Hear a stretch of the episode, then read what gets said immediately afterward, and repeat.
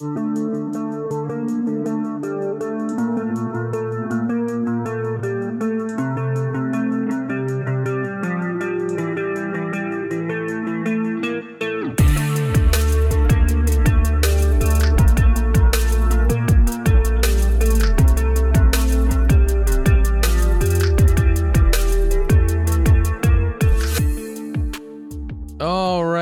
happening, everyone? Welcome to a brand new episode of Total Football Club. My name is Alex Perez, and we have a tremendous show for you all. We're going to talk about the transfer deadline, we're going to talk about the transfer window in general, winners, losers, best deals of the summer. We're also going to let Chris open up and rant a little bit about what happened this weekend with his Chelsea, and in particular, Reece James. Was that a a fair sending off for Reece James. And we're going to close the show by talking about the MLS versus Liga MX All Star game that happened last week. Is it a good concept? Should we keep this around for, for it to become a yearly tradition? We'll talk about that at the end of the show. But before we can even get to any of that, let me bring in my guy, Chris Sued, number one Chelsea fan in the world number one Chelsea fan that I know. Dude, what a game that was on Saturday. I'm sure you were on the edge of your seat the entire 90 minutes. How are you feeling? Just overall, oh, not just about Chelsea. Overall. How no, I, it, it was. I'm I'm doing great. How are you doing, Alex? Um, it's it's a great to be here. It's, it's a pleasure to be on, like always. Um, yeah, it was a great game. Um, we we the first 45 minutes it felt like we were watching the, the game of the season so far or one of the games of the year because it was really um, fun end-to-end stuff. Chelsea went there and were defending for their lives for the first i would say like 15 minutes and then got got a crazy unbelievable header from kai havertz. Oh yes. That reece james had the assist on. Mm-hmm. and um, yeah, it was a really fun game. It was really, it was really end to end, like I said in the first half, and then that red card happened. Um, for me, it, it, it, I can see it was a penalty. Obviously, he it, the ball touched his hand, so I knew that even the, even the announcer said, "How didn't that go in?" They they replayed it, and you see it touch his hand. So knew right away, okay, they're gonna go to VAR, and it's gonna be a penalty because is such Reece's hand. Uh, Anthony Taylor, who has a, a, history of having some very questionable calls in very high stakes games for Chelsea, uh, goes to doesn't doesn't award anything. Here he gets gets told to, by VAR to go and, and check the side monitor. So you expect he's gonna go over there and be there for a few minutes and see how, how you know how the ball hit his arm and, and the usual they you know where they take a, few minutes to themselves and take a lot of spotlight. Anthony Taylor saw a freezing, frozen image of the ball touching Reece James's hand, came off and gave him a red card. And I, I couldn't believe it. I honestly couldn't believe it because I knew it was going to be a penalty. A straight red card, I, I, I couldn't believe my eyes, honestly, Alex. And he ruined the game in, in, in, in the competitive aspect. Chelsea went out there and put on a crazy defensive display in the second half. And I think what I what I took from the overall game is if Chelsea aren't going to be beaten down with the with the Kop against their backs at Anfield with 10 men, good luck. Good luck. I didn't want to say that they were title favorites before the season. They now look like title favorites. Because if Liverpool aren't going to do it, and Manchester City looked like they have a weakness and didn't get their nine, didn't get their striker. Who's going to do it? So I think they're genuine title favorites. I don't think that um, I can sit here and proclaim them the outstanding favorite, but they're, they're, they're here. They can stand with anybody. But um, that red card was just egregious, man. I, I I had a few choice words for Anthony Taylor. I'm not gonna lie. I, I, I, was really uh, upset, but looking over the, I was scared to do this because I know that in the past few years, the rules have changed like every year.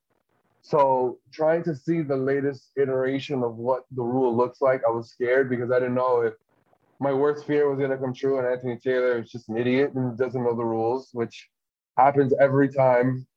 it feels like every time he refs are a, a game of Chelsea.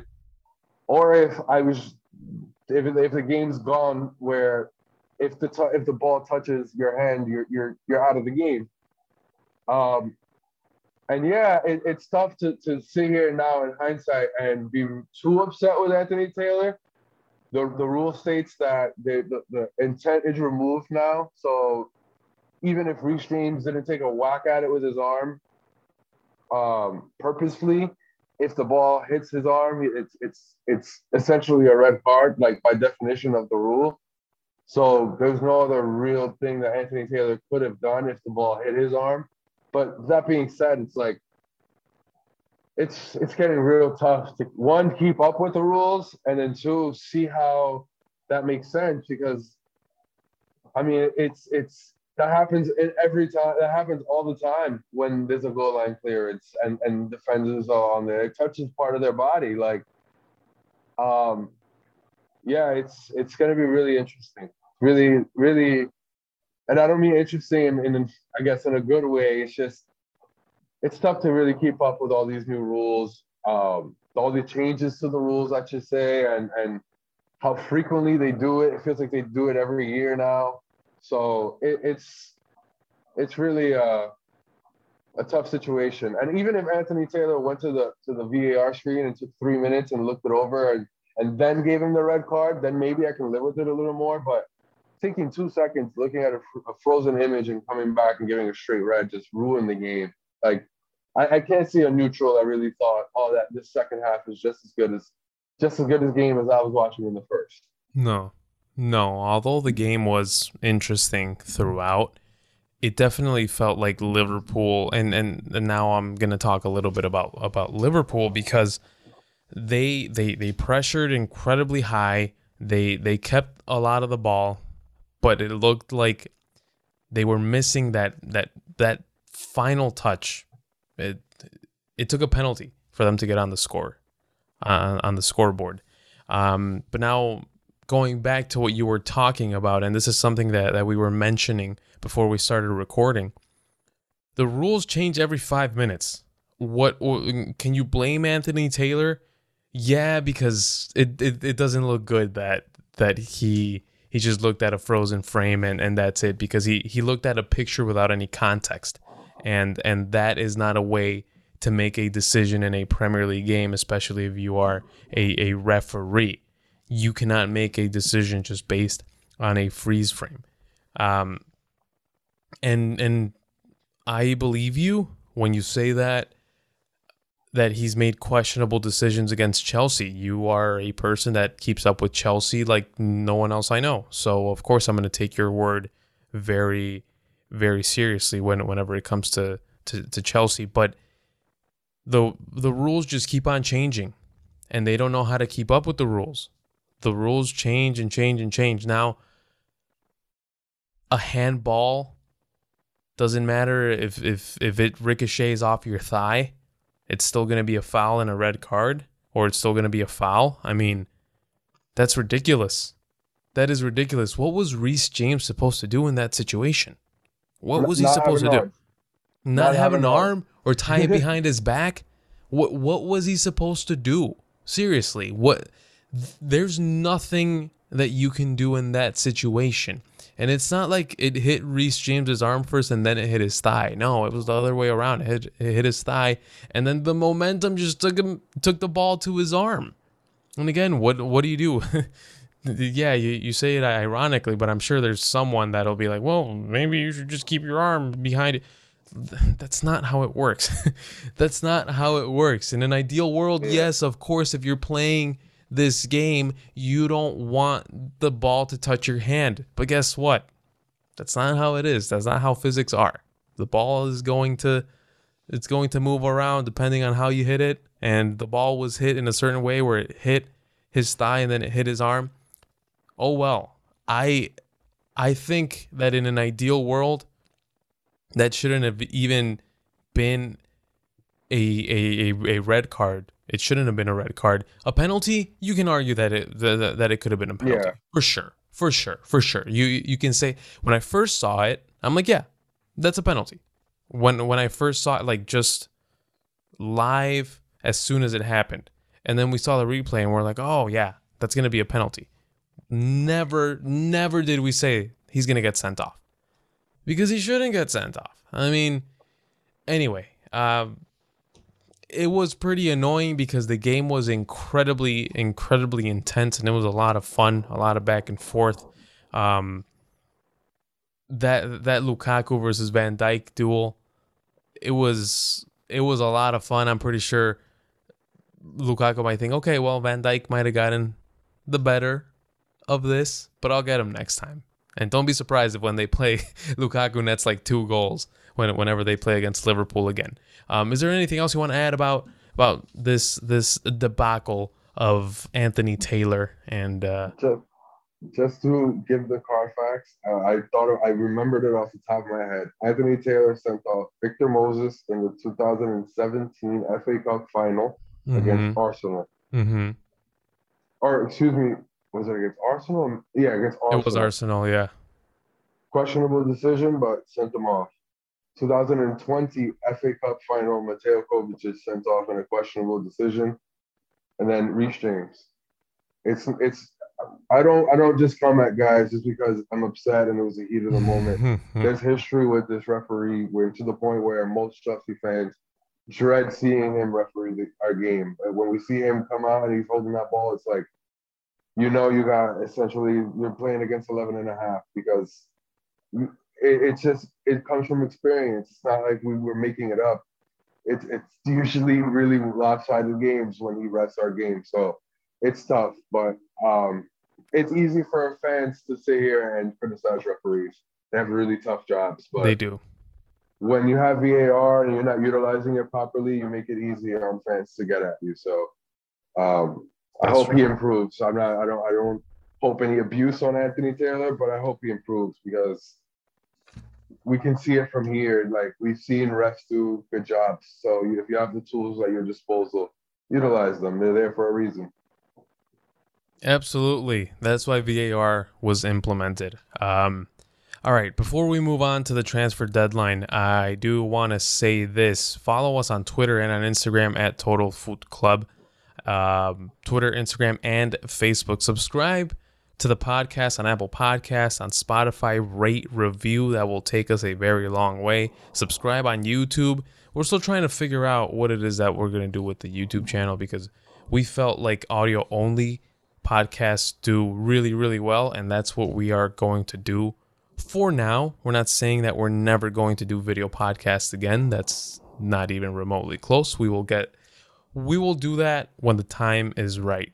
And uh, you can follow me on Twitter and on Instagram at Alex Perez FC. Chris, where can they follow you if they want to contact you? Uh, it's Chris S O S O L O D O L O underscore, and that's on Twitter. There I don't know we... why that happens to me every week. Every week I have to think and spell it out. Like, how the hell do I spell my own name? It happens, man. It happens. It, it, it happens. But all right, let's move on now. Transfer deadline, transfer window. Is this the craziest transfer window ever? I'll answer this for you. Absolutely.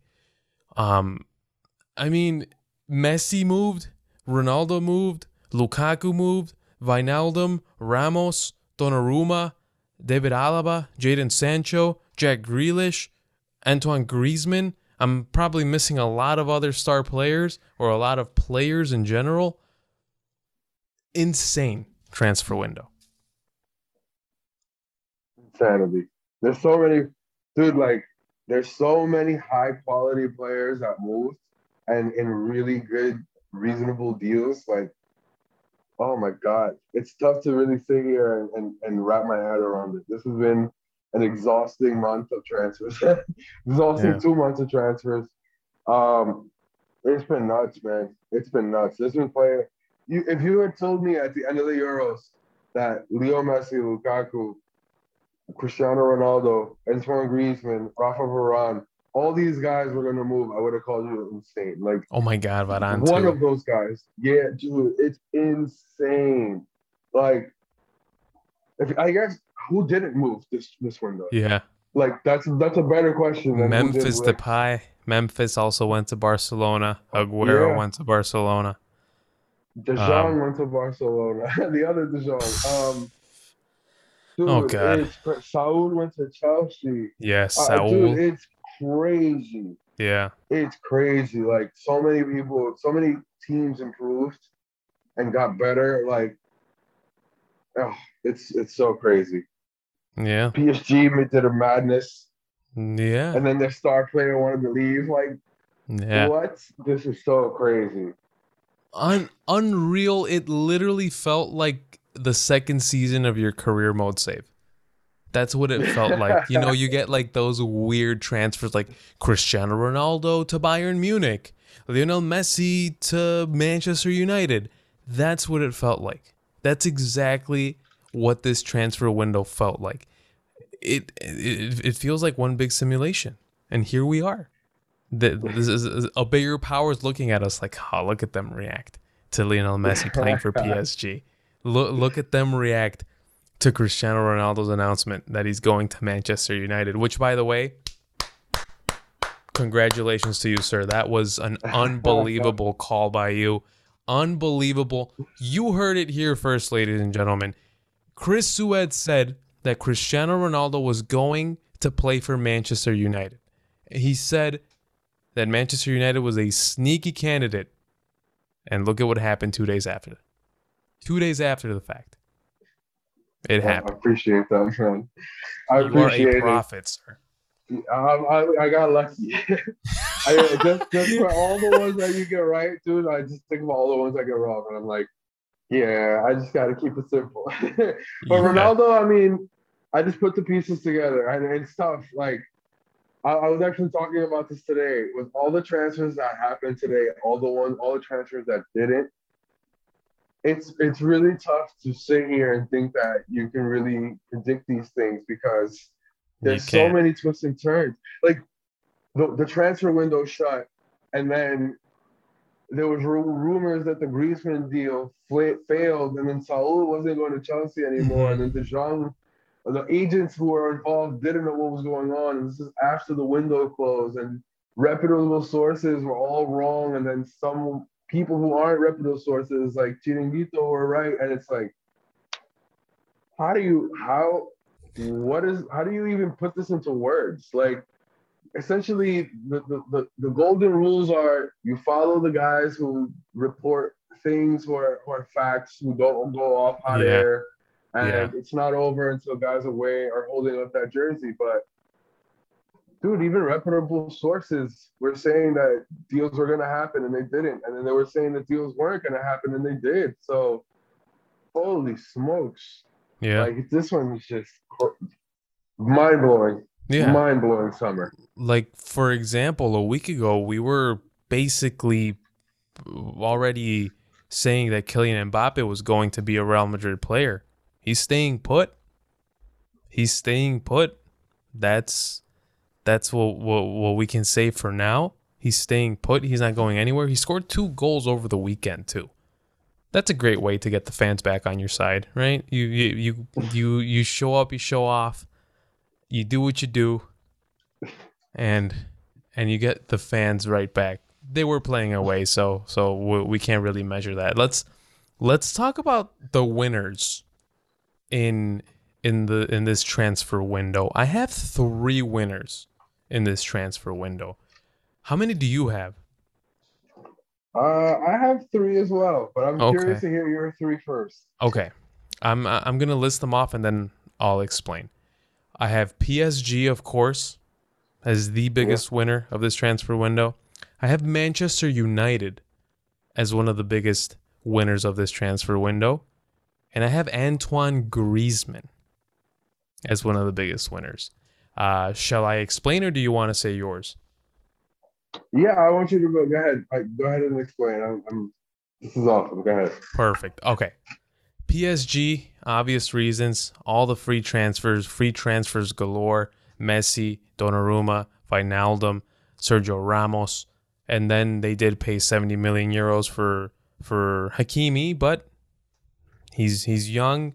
He's an excellent attacking fullback or wingback, whatever you want to call him, and he provides a lot to to a team. But still, you get Messi for free, you win the freaking transfer window. That's that's how easy it is. And as dumb and as simple as this may sound, keeping Kylian Mbappe likely for the whole season is a huge win for PSG it it almost feels as if they signed him again. It because what did we just say a few minutes ago? It felt like a week ago he was he was done. He was gone. He was going to Real Madrid. And he stayed. He's staying put. He scored two goals over the weekend. He's a huge help and a huge piece to PSG's success this season, whatever success they may have. Manchester United, they got Sancho, they got Cristiano Ronaldo. Cristiano Ronaldo, I as soon as I heard that Cristiano Ronaldo was going to be a Manchester United player again, I wanted to go buy a pair of Mercurials. I wanted to tape up my ankles like no one's business. I wanted to let my hair grow out and just put tubs of gel because I really liked Cristiano Ronaldo when when I was younger. And then he moved to Real Madrid and that that was a deal breaker for me. I'm like, "Nah. I'm not rooting for you, dude." Um but Manchester United, Cristiano Ronaldo, one of my favorite players. I love watching him. Um, but you get Cristiano Ronaldo back on your team, you get Jadon Sancho. It's it's like you get the future and the present slash past. Uh, it's it it's a good combination, and I haven't really watched much of Manchester United, but it feels as if they just want to get the best players possible, put them all together, and let the talent win. Let the talent speak. And listen, Cristiano Ronaldo will help a lot of these young players. A lot of these young players need that extra push, and Ronaldo's there to do it. Even if he doesn't say anything, they'll, they'll see him train every single day. And of course, Paul Pogba, he's staying, and he's a part of this team, this uh, of the starting eleven. Of course, when you have a player like that, it's a big advantage. It's a big plus. And Antoine Griezmann, he's going back to his old club. He's going back to Atletico Madrid. It just feels like the perfect marriage. At Barcelona, he never really found himself. He never found a spot. He never really knew who he was. There was no identity for him at Barcelona. Now at, at Atletico, he's going to be that that fun player again. He's going to be that guy that will show up and show off in important games for for Atletico. He also gets that pressure off his shoulders from Barcelona because he came in with a lot of pressure, a hefty price tag. And it's it's just it's bizarre to me and I'll get into this later on, but it's bizarre to me what Barcelona did to get Antoine Griezmann and how easily they let him go. Which don't get me wrong, I'm not I'm not unhappy that he's leaving but you mortgaged your future and you let him go so easily, that just goes to show how bad business really was and, and, and how bad Barcelona had it under Josep Maria Bartomeu, public enemy number one for, for culés around the world. Um, but Antoine Griezmann, huge winner. He's back. He's going to have a monster season. Him and Luis Suarez. Hmm. I don't know back to back titles for Atletico. I think I'm getting ahead of myself. They just tied to Villarreal too. So, which Villarreal Champions League team, Europa League winners, but but but still, if I had to bet money, I think Atletico's a favorite to win La Liga. Yeah, that's that's a really uh, tough call. I'm not gonna lie. I was actually thinking today. I don't. I wouldn't know what to call for La Liga this year. Um, feel like it's really wide open. Uh, I don't know. Not so much not, anymore. I wouldn't say it's that so? wide open anymore. I I think with Atletico yeah, yeah, and then with Barcelona replacing him with Luuk De Jong, really, that guy was good for half a season in 2015. Oof. Oof. Barcelona just doing Barcelona things. Europa League, here we come. No, you know, I, I don't think so, Alex. Like, I think with them, the way I what I've been seeing so far, they look like they have a point to prove. So I feel like with Barca, it might be addition by subtraction. Like they let go of Griezmann, right? Yeah. But you save on his wages. Like, yeah, you, you let him go for 40 million euros, which is insane, right? That's that price sounds insane. Yeah. Like after you pay 120 million two years ago, you let him go for 40 this summer, is is nuts. However, it's it's a little crazy because with the wages saved, if they pull that that trigger on the option to, to buy next year, they actually only miss out on um, eight million euros on what they paid out to Antoine Griezmann, if you can believe it. And if they wait two years with the amortization, they actually make a profit of 16, which is insane. So with Barca, if right now they shed some payroll, which they did, and no one thought that they could get Griezmann off their books. If they, they shed their payroll, they, they, they play it simple. They get uh, another another Dutch player for uh, for for Koeman, and then you let Koeman really install his system with the players that he wants. Say you finish second this season, right? But they look like a unit. Like they have an identity, and they they they don't look like they're dead after Leo Messi. And they sign. They have now the finances to sign Erling Haaland next summer.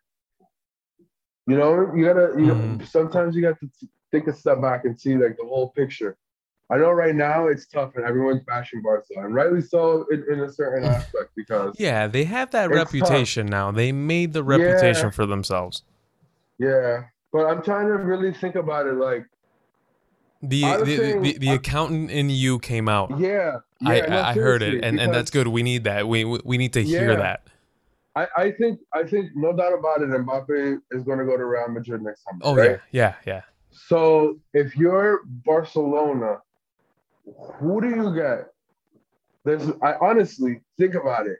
If if Florentino's gonna have that presentation and he's gonna promise Ballon d'Ors for the next 10 years, right? Mm-hmm. And Champions Leagues and titles and all that, who do you get to steal the thunder? For actually replace Messi. Erling Haaland has a 70 million release clause next summer which sounds crazy, which is why Chelsea was trying to get him this earlier this summer before they got Lukaku. But I really another. I know how I said I wasn't going to predict these things. It really makes so much sense that Mino Raiola takes a heavy paycheck from from Barcelona and brings them Erling Haaland, and they those two compete for the next ten years and then effectively replace Messi and Ronaldo. Yeah, that's the best thing that could happen to La Liga, not just Barcelona that is and, and Real Madrid. That that is that is the best thing that can happen to the Spanish league, and that's the best way to kind of sweep Atletico away. Like, all right, you can't compete. You still can't compete with us. I'm not. I don't know. I'm, I'm not gonna lie to you. You, I, I, won't hold you. I think if you you called Atletico winning the league this year, I called them winning it last year. I don't know why I'm not as confident this summer. Like I see them and I don't know if they can repeat. Like I feel like they just got by last season, and they dropped a few a few stinkers along the way. Yeah. So it's tough for me to think. But that's who they are. Yeah, I know, but it's so I don't know why. I think I think they're gonna take a, a baby step back and maybe go forward in Europe because that's how they do it. Like, yeah, uh, that's how they've done it historically. But I don't know why I don't see it coming off for them this year. And if it's not them, then who? Like, I, am not sure just yet. I can't call it the La Liga, and that's what I was referring to earlier. Yeah. Like, yeah, it's tough this year, but I think if you're if I were a betting man, Atletico makes the most sense. But since I'm not put, putting money on it, I, I really can't call it. Interesting, interesting. It, it it's almost like a consensus that Atletico Atletico's the favorite to win, but hey man, if if we can throw a monkey wrench somewhere in there, that makes everything that much more fun. Um, all right, who are you your winners from the yeah. from the transfer window? Let's hear it. Yeah, so that's this was a perfect segue. That's why I said this was awesome. You said Antoine Griezmann. I I talked about Barcelona. I dared thinking about including them as a winner, but I won't go that controversial. One of them, my first big winner, I will say, Memphis Depay. He went to the a top club. He's mm-hmm. he's a, one of their top guns. Mm-hmm. He has a perfect platform to go back into superstardom. If he has a 20 goal season for Barcelona, dude, Memphis Depay's back. He's yeah. back. He's he's gonna he's gonna lead the he's gonna be the leader of the Netherlands at the World Cup. He's gonna wear the number seven. He's he's he's gonna be back to being that that wonder boy, that star kid that he was when he joined Manchester United. Um, I think he went he went to Olympique Lyon and he got back his swagger. Yeah, he's, he's, a he's a he's a great player. I'm, I'm a big fan of his. Mm-hmm. The thing is, uh, I think he plays down to his opposition. He could get bored, but being the man at Barca now, Messi leaving, maybe Barca didn't have the overall best window, but Memphis Depay, this is the perfect situation for him. He has a three-year deal, meaning he's probably, if he has a crazy season, he can parlay this into an unbelievable extension with Barcelona, or get big offers. But I doubt, like I said, if he, if he strikes it big at Barcelona, they'll probably pay him big money. Um, yeah, I can't see a better situation for him where he's stepping in uh, into the spotlight. He's at a big club. There's a ton of expectation on the club, but not essentially a ton of expectation on him per se. Mm-hmm. And he's he's he's taken to Barcelona like a fish to water. He looks great. He looks like he's been there forever already. Yeah, he has the attitude that Barcelona needed. He has the confidence. You said it best. He yeah. has the swagger or he's getting back that swagger. Two goals in, in three league games. He had an assist in that one game where he didn't score. So this is what Barcelona needed. I uh, I, I really like that shout. Very good shout. All right, my second choice. This is a bit of a homer pick, but Chelsea, Chelsea, Chelsea, mm. Chelsea. My God, they got look. They got so today. uh Jules Koundé, that deal fell off, and Saul looked like he wasn't going to join.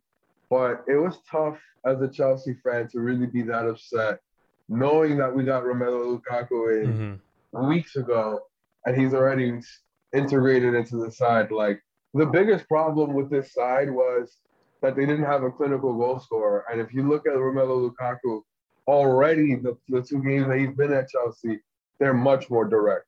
They're scary. Like they look like they really have that that that focal point in the attack um, he looks like a, a, different player than when he left Manchester United. He looks like he learned with and developed with Conte to, mm-hmm. to play with his to utilize the strength mm-hmm. and play with his back to goal because he only wanted to be that end outlet when he was at United. Now he could really utilize that brute strength and and and pull in his teammates more. So people like Kai and Timo Werner and Christian Pulisic are gonna have free runs.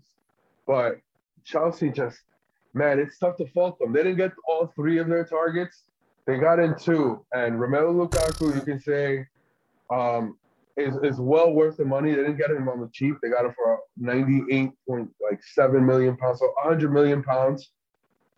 Pricey, but with all the sales that they got that they did this summer, they're already at 137 million pounds. So they've spent on Romelu Lukaku and we're still in the green. Um, they got Saul Niguez. This is a 26 year old midfielder who just won the league. Uh, he's played a ton of games for for uh, for Atletico Madrid and Simeone. Um, he's a midfielder for Diego Simeone Atletico Madrid. So, what does that mean? He he presses off the ball like there's no tomorrow, like you insulted his mother.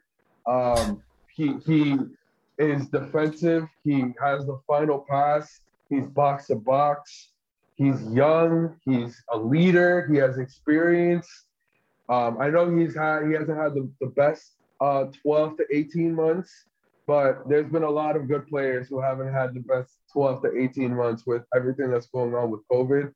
Um, with him, he's also had a position change in the last 12 months where Simeone was moving him around in midfield to accommodate Marcos Llorente a, a few games and moving him to wing back and moving into a, uh, to different places in midfield.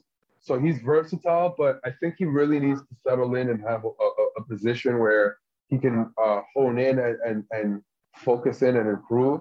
So I think this move is really risk free for Chelsea.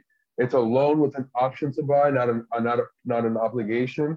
So if he doesn't look like the player that he was that he most of his career, um, you move on and you make a, a, big play for a Declan Rice or a Tchouameni from from Monaco, who the, who are the rumored targets earlier in the summer. If Saul hits the ground running on the Tuchel, and to this point, you can't show me a player other than maybe Kyle Hudson-Odoi who hasn't really played. But if they played under Tuchel, everybody's been improved at Chelsea. So if Saul gets on the field and and really like hits the ground running, he's going to be a Chelsea player. And so and, for cheap, for 35 million euros, 30 around 30 million pounds, 31, 32 million pounds, it's a steal. It's a steal, and you and you can't you can't go wrong. I I, I really think they had an excellent window to top off that Champions League, and they look so deep now. Yeah. That that is that is the scariest thing about Chelsea is that they are very very deep and Thomas Tuchel and his system appear to be plug and play. Anyone anyone can look good except for a, a couple of players, but for the most part, the important players, the guys that you need to be there at a high level week in week out, they fit into that system perfectly. Um, who's your third winner? Dude, it's tough not to go to, to PSG. I don't yeah. know who to choose. PSG or Neymar or Messi, but Ramos, Wijnaldum, all of them, Pochettino, probably all right, Mauricio Pochettino. There's your big winner. This dude, this dude, everybody knows I, I've been critical of him. I think he's a great manager. I don't think he's as good as everybody thinks he is, which is a world class manager, someone who, who plays really beautiful attacking football and is a consistent threat to win trophies. He has to win those trophies. So for me, um, I think he's a big winner because PSG really delivered on everything you could ask for as a manager. Do you want a goalkeeper, or you know, don't necessarily need one? Well, here's Gigi Gigi. Uh, sorry, Gigi Donnarumma. Donnarumma, yeah. Yeah, you want you want a defender? Here's Sergio Ramos. You want a, another defender? Here's Achraf Hakimi. Do you you want a midfielder? Here's Wijnaldum. Oh, here's here's Messi, by the way. This little guy named Messi. and then Real Madrid, you can go kick rocks. We're gonna keep Kylian Mbappe. Are you kidding me?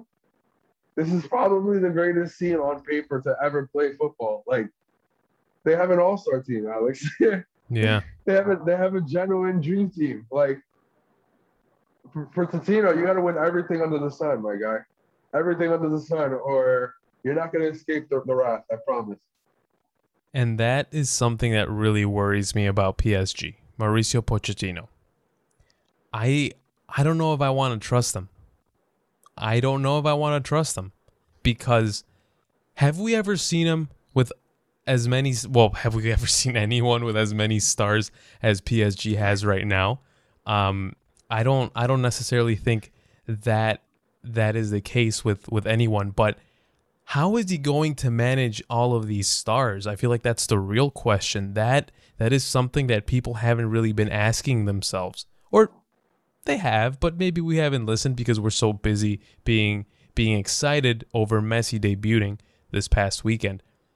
But how is he going to manage all the egos? How is he going to manage maybe Di Maria not playing as as much as he wants to if, if he ever hits a form a, a, a good a good form which we know that when he's not hurt his form is unbelievable and you're almost forced to play him how how will he manage those types of problems um what happens if the team goes two, three games without winning?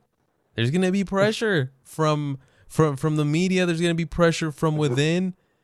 You it Zidane. My oh opinion. my god. Okay. Well, well. Listen, I'm, I'm, I'm not. I'm not gonna disagree with you because you the, you have the hot hand right now, and you might be right. Um, and I think in a very cruel way, I think that if PSG changes manager mid-season, they're probably guaranteed a Champions League. We've seen this way too many times, so they might be guaranteed a Champions League should they change manager in like January. But with that being said, this is Mauricio Pochettino's biggest test as a manager. And I do feel, I will say this, and I'm ready. I'm ready to to look dumb in a few months. This is the ultimate test for Mauricio Pochettino. This is where he gets to show us if he's a world class manager or not. You you don't think that he's still a world class manager? I'm on that same boat with you. I don't think he's a world class manager either. I think that he's a few steps away from that. I think that that that him reaching a Champions League final was so incredibly flukish. They got so many breaks. So many breaks. And then when they didn't get a break, it was the most pathetic performance in a Champions League final I have ever seen. It's not a coincidence. And I love that phrase. It's not a coincidence because I don't believe in coincidences. But this is the ultimate test for Mauricio Pochettino. And I do feel, I do feel personally, I feel like PSG is a manager away from being the ultimate invincibles. I feel like they're yeah. a manager away. Same thing with Manchester United. And it's funny because I was listening to a podcast a couple of, not a couple of days ago. I was listening to that this morning, and and they were talking about Cristiano Ronaldo, and they're like, yeah, the the team that that Manchester United has is incredible. They're a coach away from being a great team. I'm like, oh my god, you're so right because I don't trust. Listen, Ole Gunnar Solskjaer, great person, I'm sure manager. I don't know. I don't know if he's to be able to manage all of this, but uh, but yeah, I feel like PSG and Manchester United are in a very similar situation. So we'll just have to wait and see how that plays out. Let's talk about think, the lose. Oh no, go, go on, go no, on, please. No, just just last point. I think if you're Antonio Conte or Zinedine Zidane, you sit there and you you do not take a coaching job until one of those two open up because one of those two guys takes one of those two jobs and watch out because those teams are ready to win. So they just got to sit there and just wait for one of those one of those two coach two coaches to falter because man, they they're ready. Yeah, they just have to be by their phone and make sure that that they don't have it on do not disturb or something like that because the call can come in at any second. Um, I don't know why I've always pictured Zidane at Manchester United. Just yeah, saying. that makes sense. Just saying. If he goes, if he goes to United, he has Varane. If he goes and Ronaldo, and Ronaldo. And if he goes to PSG, he has uh, his boy Ramos. And he speaks the language. perfect. Yeah. And he speaks the language. So there's that. And then okay. Conte, Conte can set up by the one and counter attack. This is oh, dude, devastating. Yeah. And they're saying Conte to Arsenal. Come on, you think he's gonna yeah. go to Arsenal? Um, yeah, no way.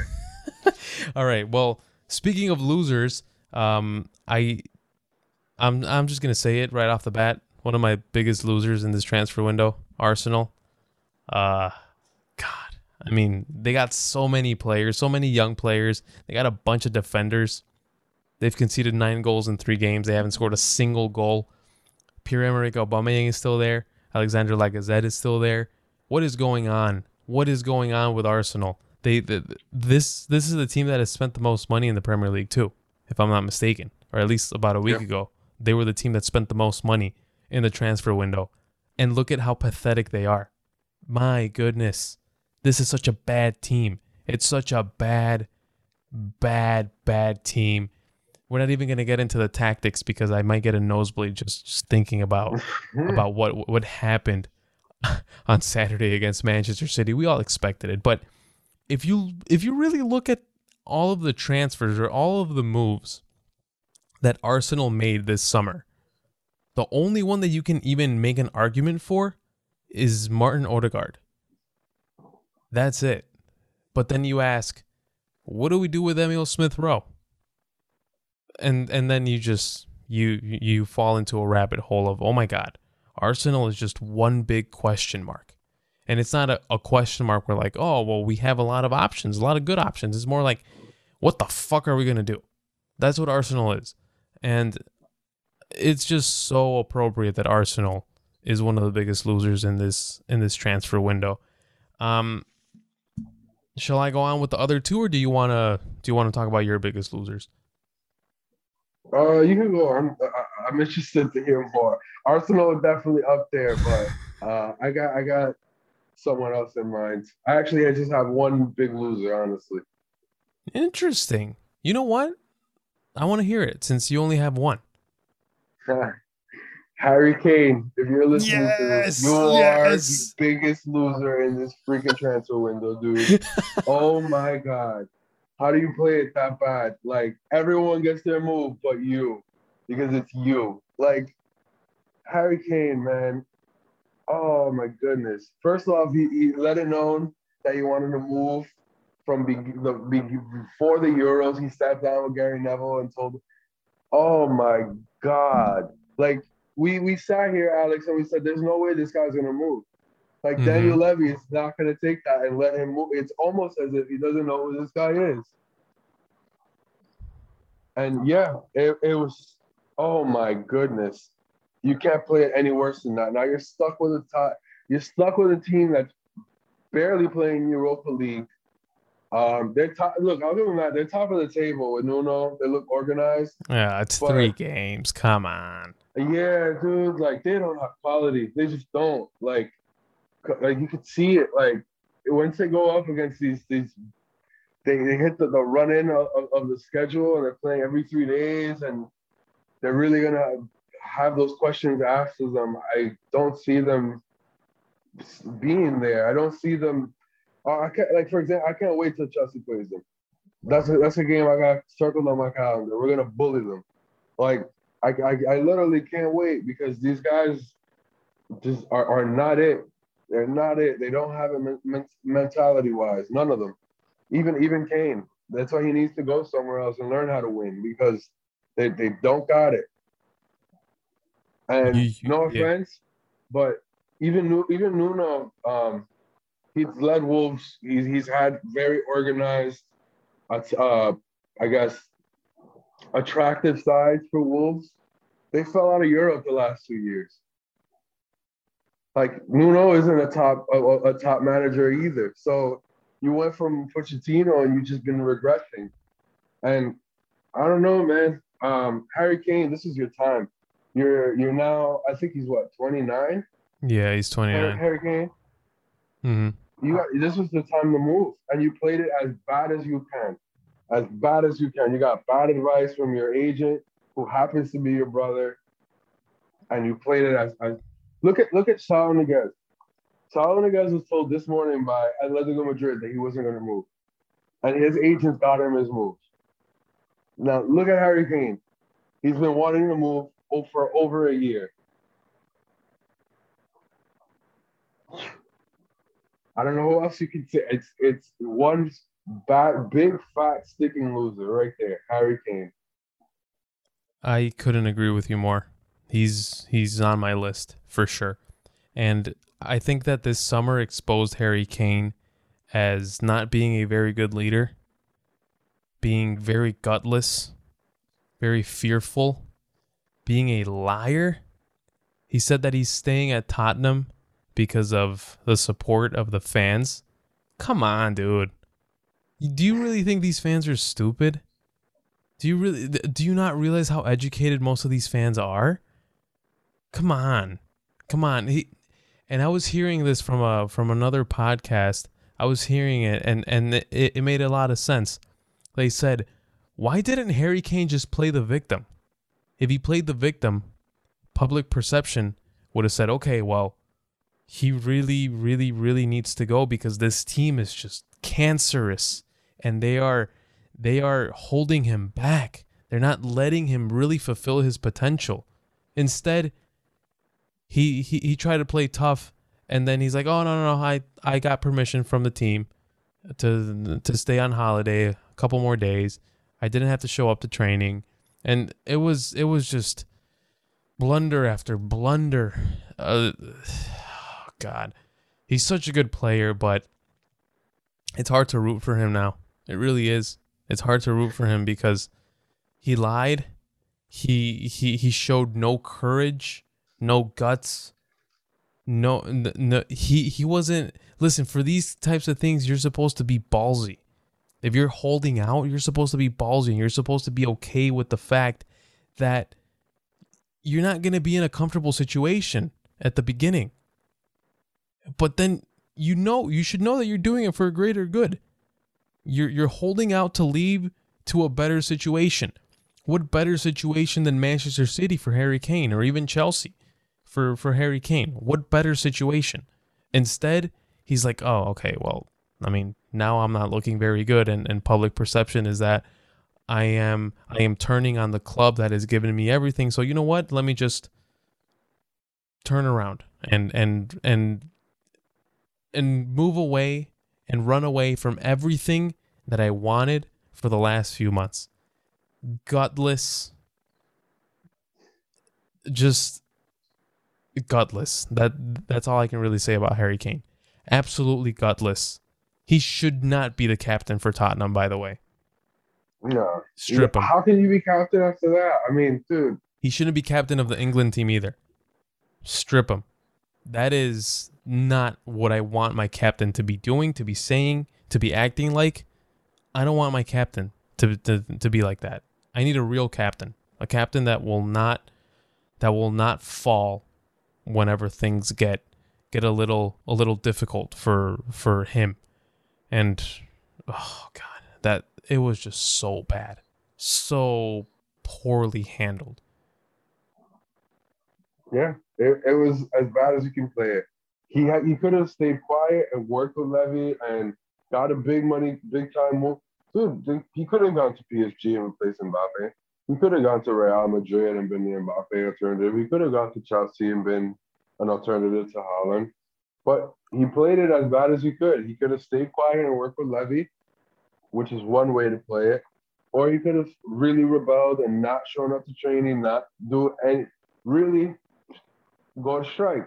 But you don't do, you don't stand in the middle and not do any of it. Like, and then everyone obviously knows that you don't want to be there. Like, oh God, it's just so poorly played. Yeah, terrible terrible, and that's why he's gonna stay at Tottenham and never win a Premier League. Um, I I'll give you my my my last loser, and um and I feel like this one's gonna be uh, it might be a little bit controversial, but maybe not. Um, I think Barcelona is a massive loser in this transfer window.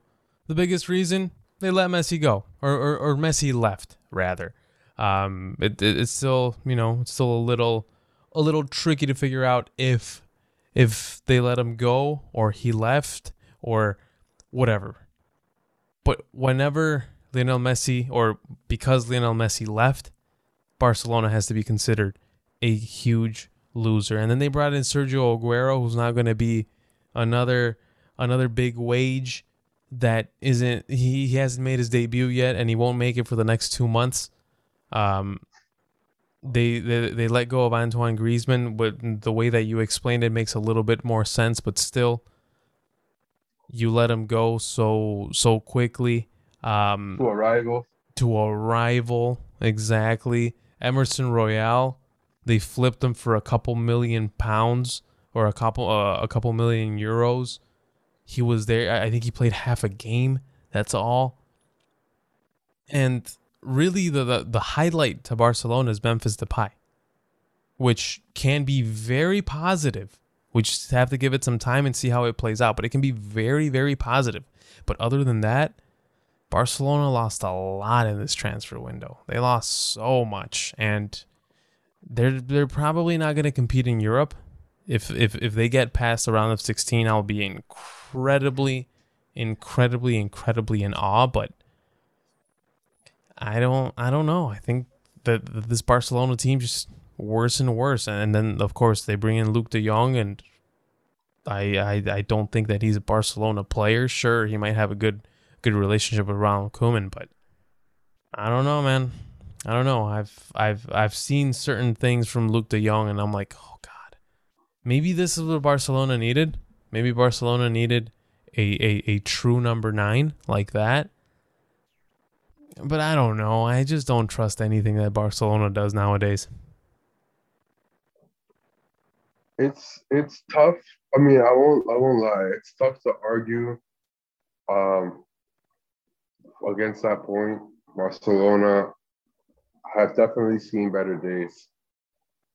personally, like I, like I said earlier, um, I'm a fan of, of a few of their moves. I think Eric Garcia coming from Manchester City to be a, a starting center back for them is is big. Emerson Royal, yeah, they flipped him, but they flipped him for I think like like double the fee they got him for, which is pretty decent. Mm-hmm. And then they let go of Griezmann, but yeah, to a rival, which I know a lot of people are saying like, didn't you learn from Suarez? Like you don't you don't sell to a, a direct rival who's gonna make you pay or like literally like he's gonna play you and play and and and be against you in the league and be against your interests. So why would you do that? But thinking about the situation, and, and then obviously like uh, the, the the little little known story that they let Messi go, or yeah. Messi left, or whatever. But breaking news.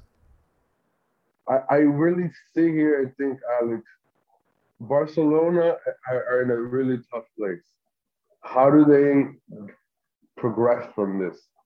Or how do they get back to where they were, or, or, or back to those heights? A lot of their big time players were on contracts, so nobody would pay them. Nobody else would pay those those figures. Mm-hmm. Nobody would pay Sergio Busquets because he was what he was getting paid. I'm sorry. Like I know mm-hmm. that he's a, a, a, a was an, a great servant to the club. I know that he was an unbelievable midfielder. I know that he's still a great midfielder. Right. I'm not trying to say that he's a bad player, but you don't. No one else is paying him his salary. No one else is going to pay Piqué his salary most of these guys were on really bloated contracts, and I'm not sure that from this regime. I'm, that's most likely on the previous regime since yeah. Laporta just got just got um, elected last last fall. But they, they cut these contracts and they needed to. I'm not trying to say I'm not trying to say they uh, they renegotiated with these guys and they're they're really savvy. They needed to do these deals so that they could register guys like Sergio Aguero, like guys like uh, guys like Eric Garcia.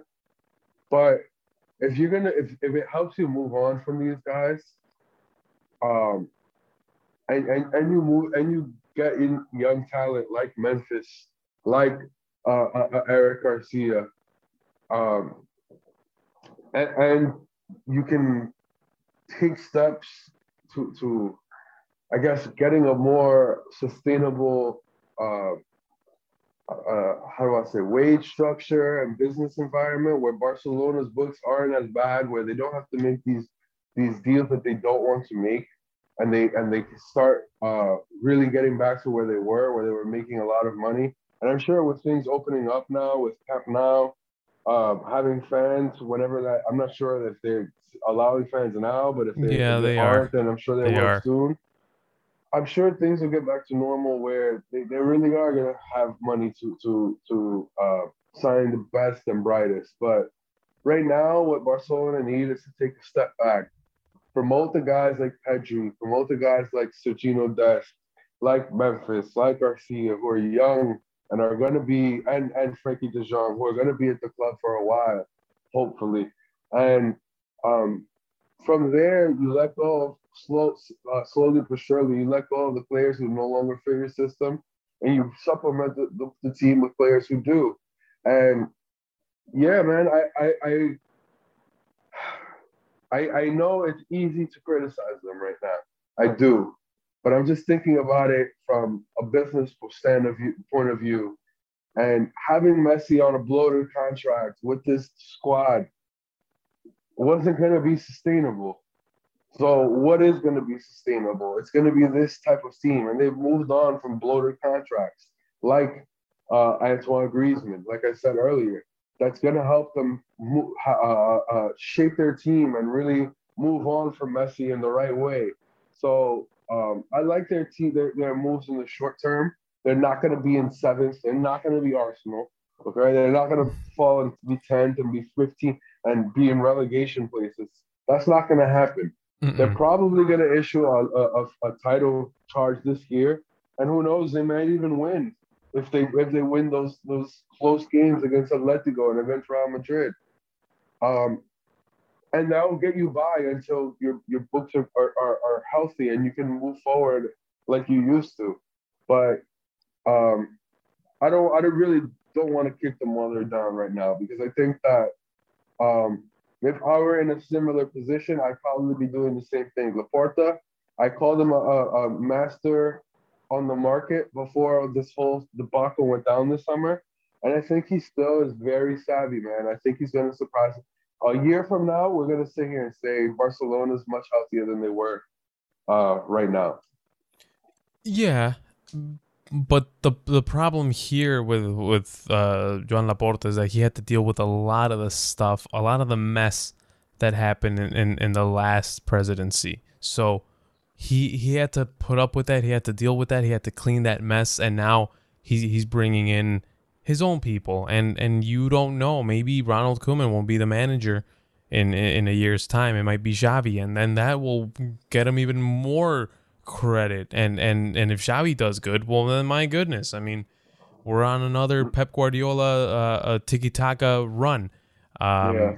But but yeah, I, I mean, I'm I'm not necessarily saying that that this Barcelona team is in my category of losers because of what they've done these last couple of days. I feel like they are more there because of what happened earlier with Sergio Aguero, which I still don't understand why he he was signed by Barcelona.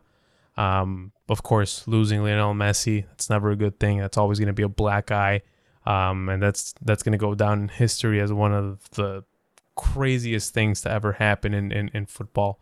Um, but yeah, you, you get rid of Antoine Griezmann's contract. That's a big plus. Emerson Royal, yeah. Again, I, I, I just I, I don't think that it's a good look because you buy him and then you flip him immediately when you actually kind of needed him. Um, but I, I get it. They need the money more than, than than they needed Emerson Royal. So Emerson, I who knows how he's gonna do it at, at Tottenham. We'll just have to wait and see. But um, yeah, I mean, may, maybe they'll be in the winners category. Barcelona, I, I sure hope so they'll be that, that they'll be in the winners category next summer, um, maybe even in January. Who knows? But I just found it hard to not put him in there because of the bad things, the bad choices, um, the bad moves that that happened, and man, uh, yeah. When, whenever I say Europa League, here we come, it's more me just being exaggerated. I don't I don't believe it. I, I don't believe it. I, I, I believe what you say and, and, and what you said. And uh, Barcelona's probably going to be competing for the for the Spanish league title. That's they're probably going to compete for the Copa del Rey because we know that that's a competition that they really like. But yeah, I mean it it's it's going to take a while. It's going to take a while for Barcelona and and I just do feel that when you lose Messi in a transfer window, it's not it's not good it's just not good. You lose too much. You lose way too much. But yeah, man. Uh, is there anything else you want to add uh, about winners, losers, transfer window? Maybe uh, a, a transfer that was sneaky good. People aren't talking about much. I think people did talk about it, but they didn't talk about it as much as if if it happened in another window. Mm-hmm. But Rafa Varane to Manchester United for thirty-five yeah. million pounds is ridiculous business. ridiculous business. He's a top three defender, if not the best defender in the world. He's 26 years old, bags of experience with Real Madrid, won the, the damn thing three times, mm-hmm. um, won the damn thing with France as a, as a main component of that of that back four. He's a leader. He's he has no technical deficiency there's nothing wrong with him. He's he's awesome. He's a great player, and they got him for uh, pennies on the dollar. So I think that is one of my favorite transfers, man. Because that was so so good. Like, man, he's proven quality, and you know he's gonna bang. And it almost didn't happen. It almost yeah. didn't happen. Remember, there was like a lot of, uh, it was a lot of, a lot of questions, a lot of doubt. People didn't think uh, that because there was days where nothing was being said about the transfer, but good for Manchester United. It, it, it actually happened, and I can't. I keep forgetting about it. I keep forgetting that Rafael Varane plays for Manchester United now, and And we, uh, well, I shouldn't, I shouldn't forget because that's a huge piece in their defense. That's a big piece. I, I think he makes like Harry Maguire. I think he's a very good defender. I don't trust him as my main defender. Mm-hmm. I think in England he shines when he plays next to John Stones and they share that responsibility. Um, I think he's gonna look like double the player next to Rafa Varane.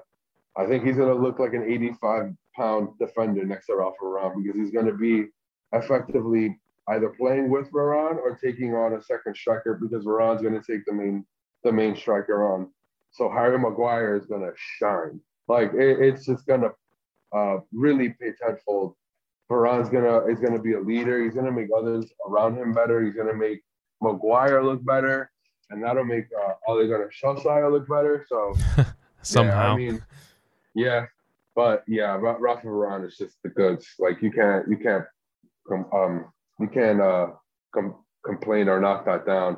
And then the other one, obviously, Ronaldo for, for 30 million euros is ridiculous. Like, yeah, this guy is still the man. He's still the king. So that that that's gonna get paid in jersey sales by the end of the month. I promise. Probably, probably. I mean, they they already released picture official pictures of him with the with the Manchester United kit. So it's only a matter of time, and he was already registered as uh, as the number seven. So yeah, e- expect a lot of these jerseys to be selling very very quickly. All right, well. Unfortunately, time is up. Uh, we we we wanted to get to another topic. We'll probably do that next week. Um, but yeah, time time has come to an end. We we ran for a long time, and uh, we got stuff to do tomorrow. So we got to cut this short. But we will be back next week. Chris, thank you so much. Anything else you want to add before we go?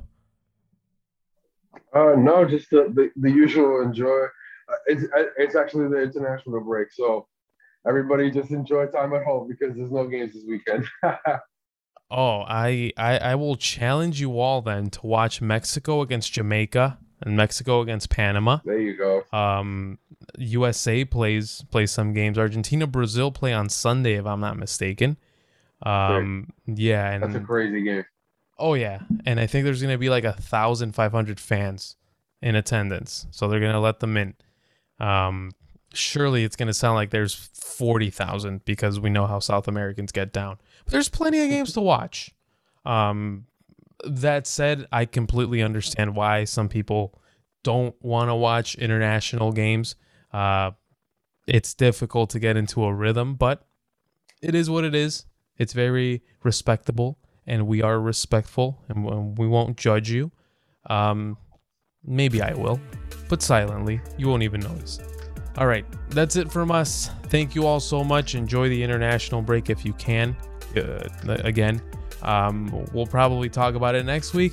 We'll have a lot more to discuss. Thank you all so much. Take care. Goodbye.